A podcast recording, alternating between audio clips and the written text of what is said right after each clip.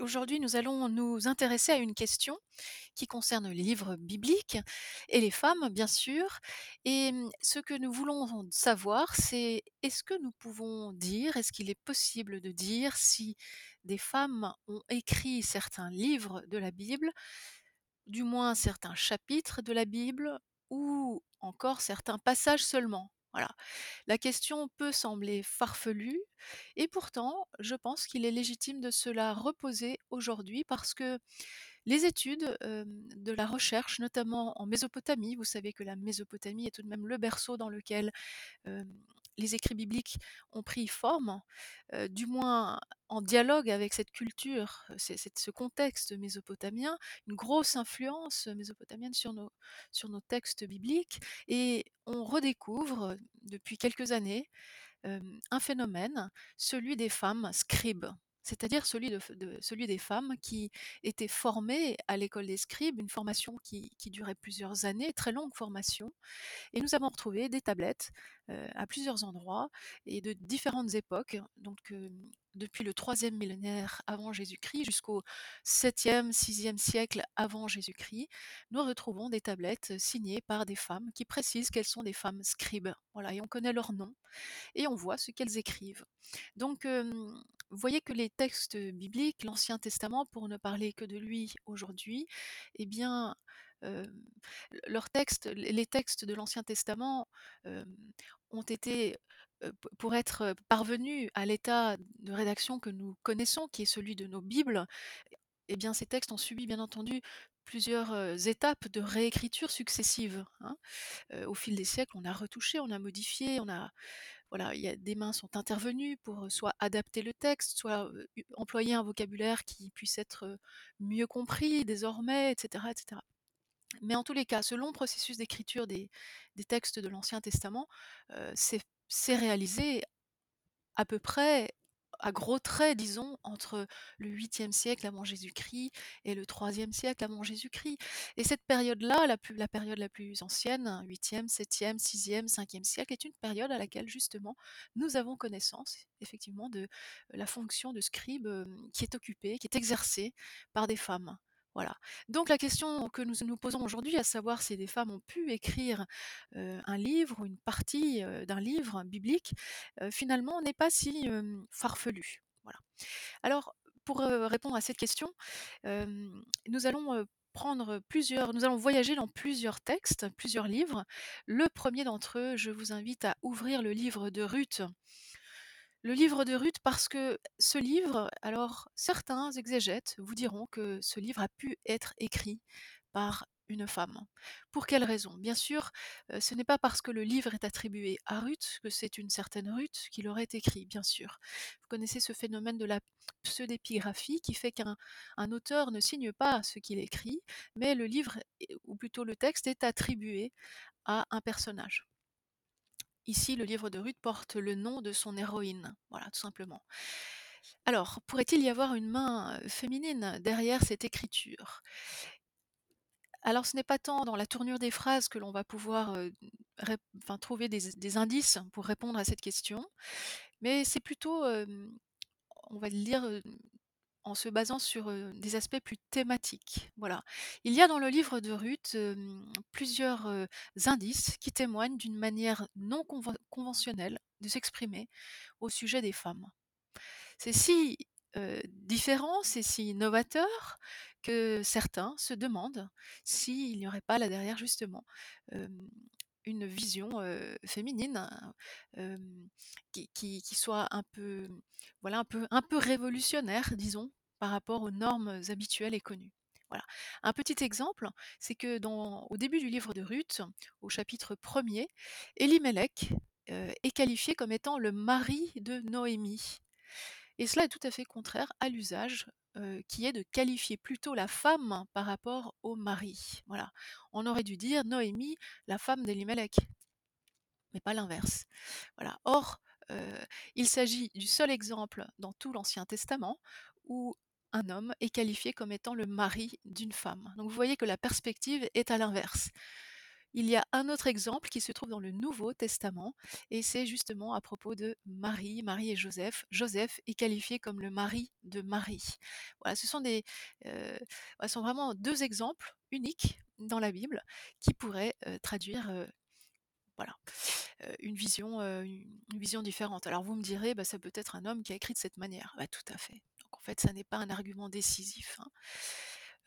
Autre chose, autre détail dans le livre de Ruth, on apprend qu'après 10 années de mariage, les couples, heu, Malon et Ruth et Kilion et Orpa n'ont pas d'enfants. Or, bien que dans la Bible la stérilité soit toujours attribuée à la femme, eh bien le livre de Ruth fait exception à la règle, puis puisque Ruth va avoir un fils à la fin du récit. Ce qui signifie que pour la première fois, la stérilité est du côté de l'homme. Voilà et non de Ruth. Vous voyez, c'est quelque chose de tout à fait nouveau par rapport aux autres récits, hem, notamment de matriarches où cette stérilité est toujours féminine. Ici c'est l'in c'est l'inverse. Une autre expression qui apparaît également dans le livre de Ruth, lorsque Noémie, heu, demande, enjoint, heu, à ses belles-filles de retourner chacune vers la maison de sa mère. Or cette expression «retourner à la maison de sa mère» n'apparaît qu'à 4 reprises dans la Bible. Une des 4 étant ici le livre de Ruth. Normalement, l'expression habituelle, c'est retourner à la maison de son père. Voilà, c'est cela qu'on aurait attendu. Cette expression, on la trouve presque 300 fois dans la Bible, la maison de son père. Tandis que la maison de sa mère, vous voyez, n'a que quatre occurrences dans la Bible. Donc là encore une particularité. Et puis à la fin du livre de Ruth, d'après les dires des anciens de Bethléem, Israël n'a pas été fondé par Jacob, mais par ses deux épouses, Rachel et Léa. Et Judas n'a pas été fondé euh, par le patriarche qui lui a donné son nom, donc la, tribu de Juda, la, région, hein, mais par Tamar. Et bien de même, euh, l'enfant qui naît, euh, qui naît en, en Ruth 4, hein, au chapitre 4, n'est jamais présenté comme le fils de Boz, mais comme celui de Ruth et de Noémie. Voilà. Donc ce qu'on veut dire, c'est qu'ici, euh, le peuple est rattaché à deux matriarches, Ra- Rachel et Léa, et puis euh, la tribu de Juda est rattachée à Tamar, voilà.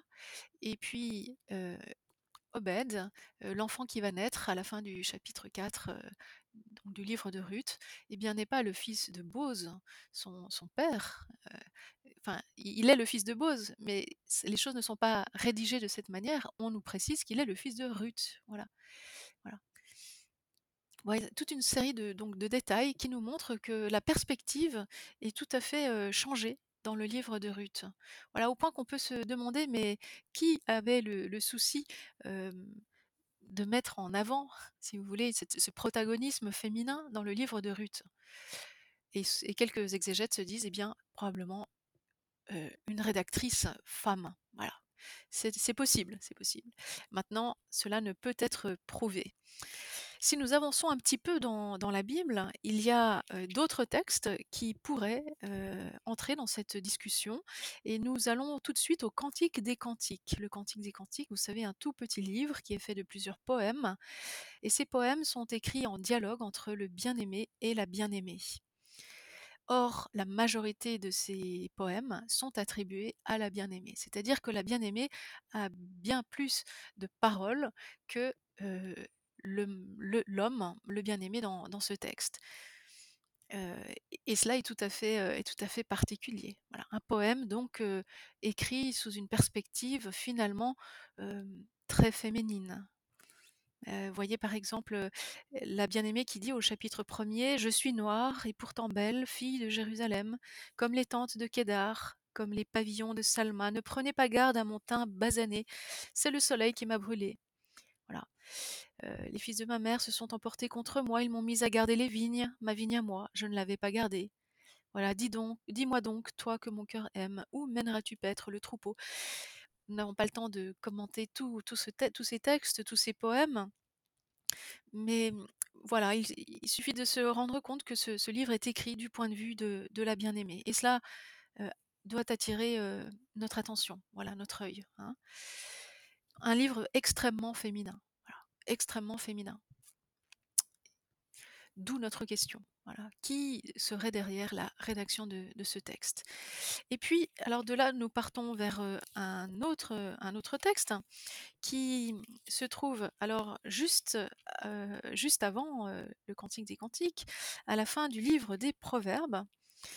À la fin du livre des Proverbes, au chapitre 31, nous avons, un texte qui est attribué, à la mère, de Lemuel, roi de Massa. Voilà et c'est comme si ce on peut penser que ce chapitre, heu, 31 du livre des Proverbes donc, a été, sinon écrit, du moins transmis par la mère de Lemuel. Donc, la mère de de Lemuel qui apprend à son fils, futur roi une série de de d'enseignements, de sagesse, voilà. «Toi mon fils, fils de mes entrailles, fils de mes vœux», voilà et lui donne toute une série de conseils. «Ne livre pas ta vigueur aux femmes, heu, ni tes voies à celles qui perdent les rois», voilà. «Il ne convient pas au roi Lemuel, il ne convient pas au roi de boire du vin, ni au prince d'aimer la boisson, de crainte qu'en buvant, il n'oublie ce qui est décrété et qu'il ne fausse la cause de tous les pauvres» et cetera et cetera. Hem, en tous les cas, ce passage est attribué à la mère du roi. L'a-t-elle écrit? L'a-t-elle simplement transmis oralement? Difficile à savoir, et puis le chapitre 31 des Proverbes se termine sur une éloge, heu, un éloge, pardon, l'éloge de la femme forte, de la femme puissante, hein. Hem, «Une femme forte, qui la trouvera?» À partir du verset 10. «Elle a bien plus de prix que les perles, en elle se confie le cœur de son mari», voilà. «Il ne manque pas d'en tirer profit». Voilà, elle fait son bonheur dans son malheur.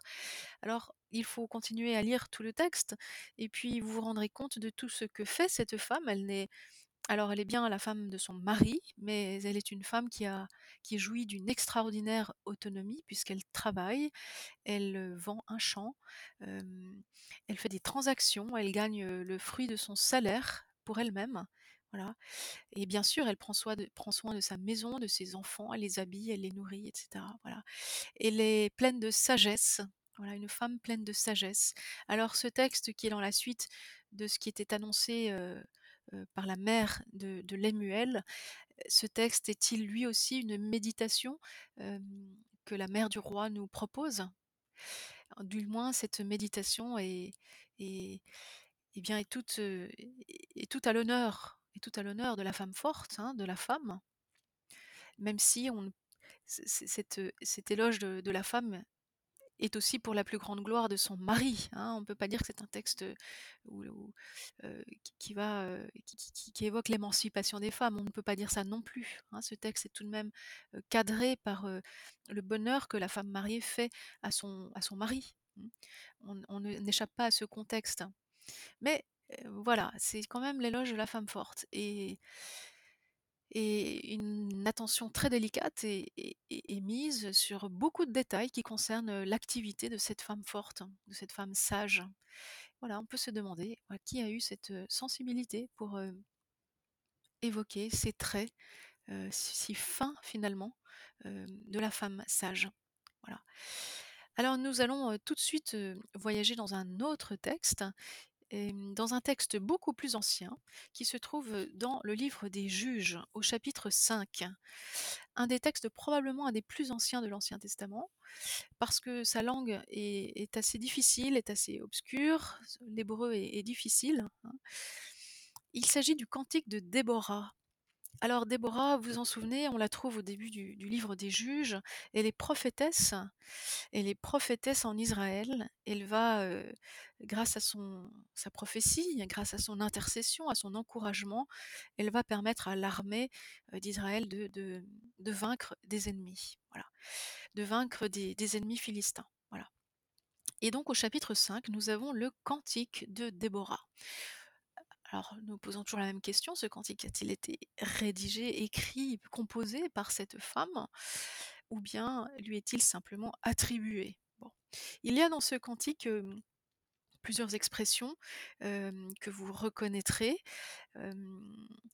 Et bien la 1re c'est ch au verset 24, on Déborah fait heu, l'éloge d'une autre femme, celle qui a tué le général ennemi Sisera, celle qui s'appelle Yaël.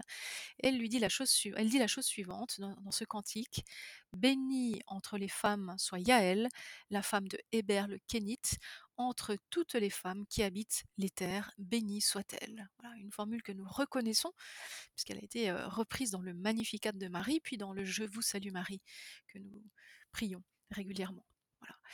Hem, il y a une autre expression qui va une autre image plutôt qui va attirer notre, notre attention dans ce dans ce cantique et qui pourrait en fait, heu, traduire, exprimer un souci de femme un souci de femme.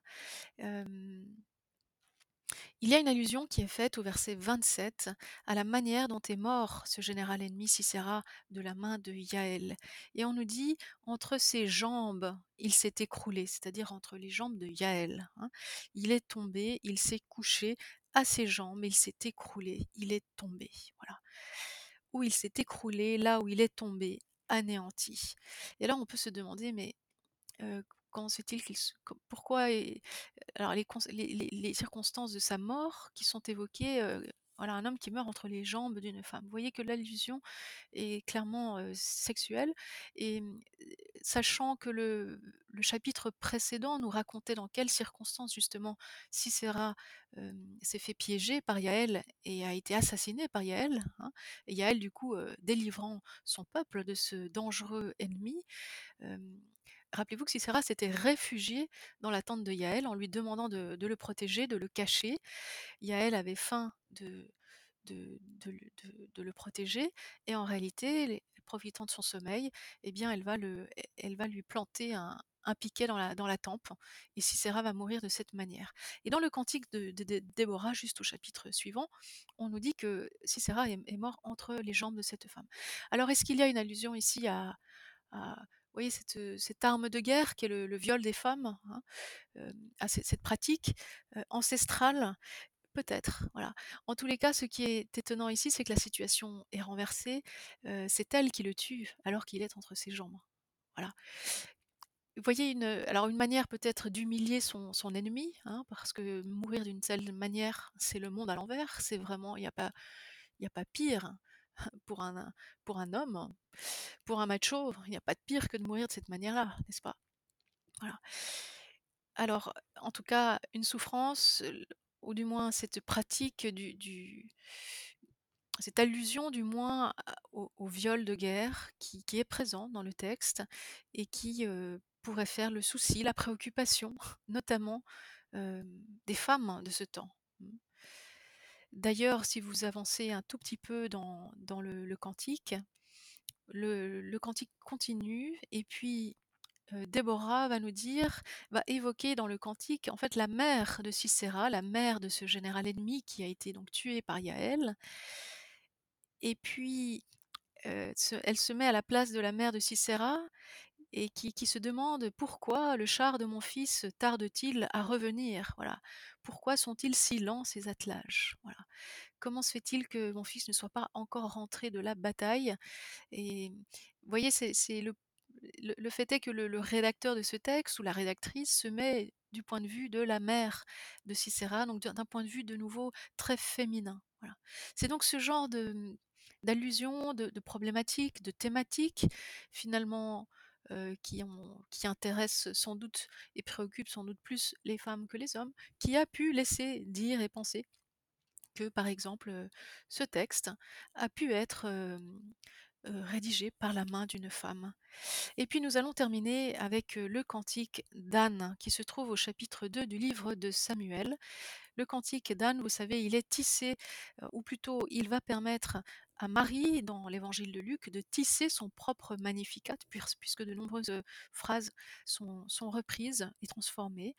Anne pria et dit la chose suivante. Donc vous voyez, c'est un passage, c'est un une hymne qui est attribuée à Anne. Donc encore un texte de l'Ancien Testament qui est attribué à une femme. «Mon cœur exulte en le Seigneur, ma ma corne s'élève dans le Seigneur. Ma bouche est large ouverte contre mes ennemis, car je me réjouis en ton secours». Voilà. Et puis dans ce dans ce donc je ne lis pas tout, mais dans la suite de ce cantique, un peu plus loin, vous avez, le souci suivant qui est qui est relevé par, Anne. Alors je reprends à partir du verset 5: «Les rassasiés s'embauchent pour du pain, mais les affamés cessent de travailler», donc retournement total de situation. Voilà les merveilles que Dieu fait pour nous, hein. Hein, les puissants sont brisés, mais les faibles sont remplis de force. Renversement total, voilà ce que Dieu, notre Dieu, est capable de faire dans sa puissance, voilà. Et puis, l'image à laquelle je voulais parvenir, la femme stérile enfante 7 fois mais celle qui a de nombreux fils se flétrit. Voilà. Donc là, de nouveau, il y a une image euh, euh, très féminine de, la maternité. Alors bien sûr, cette image a pu être reprise et exprimée euh, par un rédacteur masculin. Pas besoin d'être une femme pour évoquer la maternité sous cette forme, évidemment. Mais voilà, ce, cantique est, tout entier attribué à Anne, mère de Samuel, et, et elle a ce souci. Voilà, elle a ce souci d'évoquer comment la stérilité est transformée en fécondité. Voilà, elle enfante cette fois, signe d'une plénitude. Alors, après ce petit voyage dans ces textes, sommes-nous en mesure de répondre à la question initiale? Eh bien, il est sûr que ces textes, certains textes sont attribués à, des femmes. Il est, apparent aussi que certaines problématiques évoquées dans ces textes sont plutôt du souci, font plutôt le souci des femmes, c'est vrai. Maintenant, heu, voyez, nous sommes bien, bien embêtés pour en dire beaucoup plus. La main qui se tenait derrière ce texte, est est-ce celle d'une femme? Est-ce celle d'un homme? C'est très difficile à dire, c'est même impossible à dire. Par contre, on peut dire que, voyez, certains textes, reflètent vraiment, les circonstances de vie, les préoccupations quotidiennes, les préoccupations, qui touchent particulièrement les femmes dans ces temps anciens et du moins ces textes, mettent en valeur, nous permettent de connaître, mettent en lumière cette réalité, des femmes. Les femmes sont donc toujours très présentes, dans tous ces textes-là. Si ces textes-là ne sont pas de leurs mains directes, du moins on sait qu'ils on voit bien qu'ils reflètent, ce qu'elles vivaient, ce qu'elles ressentaient. Et c'est cela, donc c'est une réponse sans réponse que nous apportons à notre question initiale. Mais nous essayons de tenir ensemble tous ces éléments et de nous rendre compte que certains textes font honneur, font hommage aux femmes.